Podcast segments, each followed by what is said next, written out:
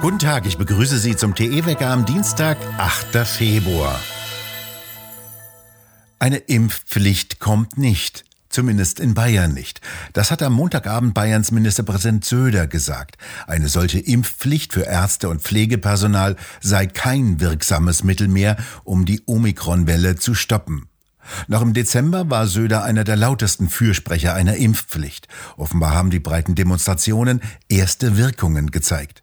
Gesundheitsminister Lauterbach reagierte empört. Die Glaubwürdigkeit der Politik könne gefährdet werden, meinte er.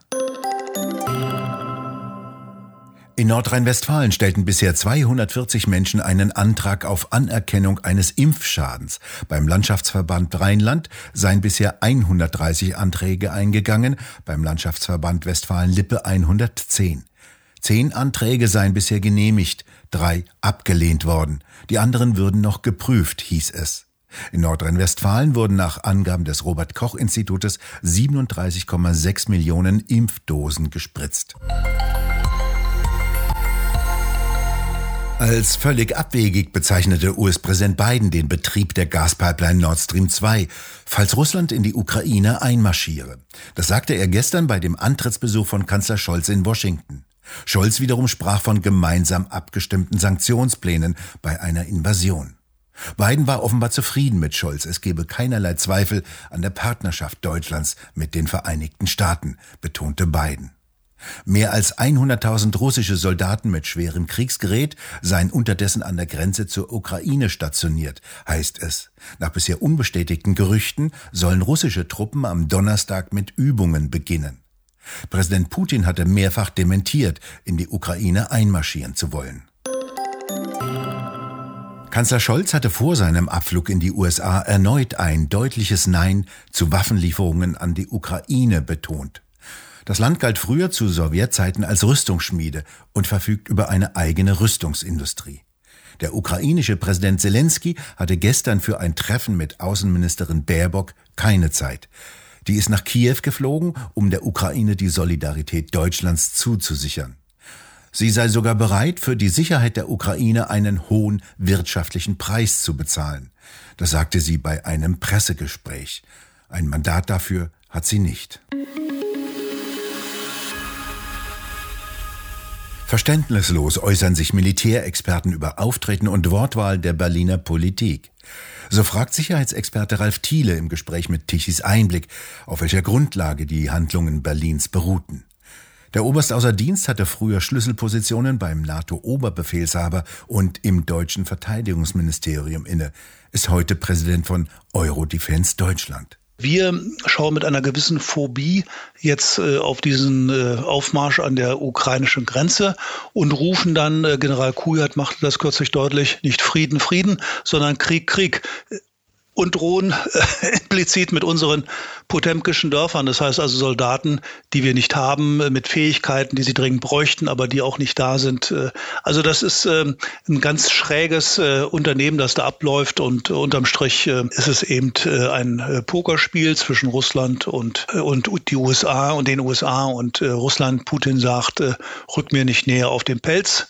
Und äh, die Grundfrage ist, ob wir das verstehen oder ob wir im Gegenteil ihm noch dichter auf den Pelz rücken wollen und zu militärischen Eskapaden drängen. Also alle, die über Krieg reden, sind ja anders als äh, vorherige Generation äh, ohne Kriegserfahrung, äh, dieses traumatische Erlebnis, was da stattfindet.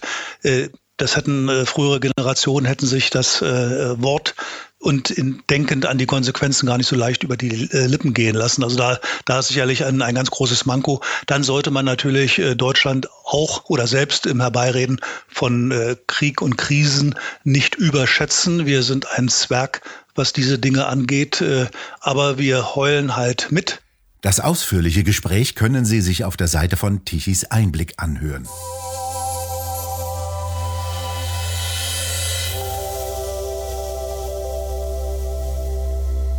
In der kanadischen Hauptstadt Ottawa hat jetzt der Bürgermeister den Notstand erklärt.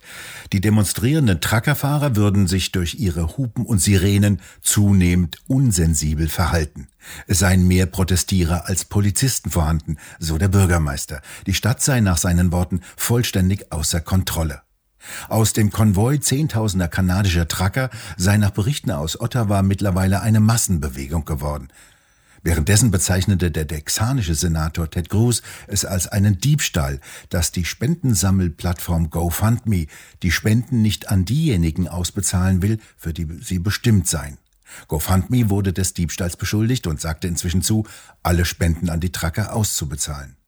Diese Spendensammelplattform hatte am vergangenen Freitag die Kampagne eingefroren und behauptet, Strafverfolgungsbehörden hätten das Unternehmen überzeugt, dass der Konvoi gewalttätig und rechtswidrig sei. Sie hatte die Spender aufgefordert, ein Formular zur Rückerstattung der Spenden einzureichen. Alle Gelder, die nicht an die Spender zurückerstattet werden könnten, sollten an eine Wohltätigkeitsorganisation gespendet werden. Der Gouverneur von Florida sagte, er werde gegen das Unternehmen ermitteln und GoFundMe des Betrugs beschuldigen.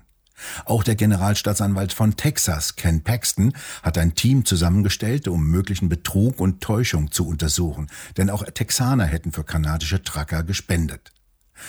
Diese von Black Lives Matter unterstützte Firma habe die Gelder eingefroren und das Geld der Texaner nicht ausgezahlt, so der texanische Generalstaatsanwalt. Auf der Webseite von Freedom Convoy heißt es, die derzeitige Regierung führe Regeln und Vorschriften ein, die die Grundlage der Unternehmen, Industrien und Lebensgrundlage zerstörten. Und weiter wörtlich, wir sind ein friedliches Land, das dazu beigetragen hat, Nationen auf der ganzen Welt vor tyrannischen Regierungen zu schützen, die ihr Volk unterdrückt haben, und jetzt scheint es hier zu passieren.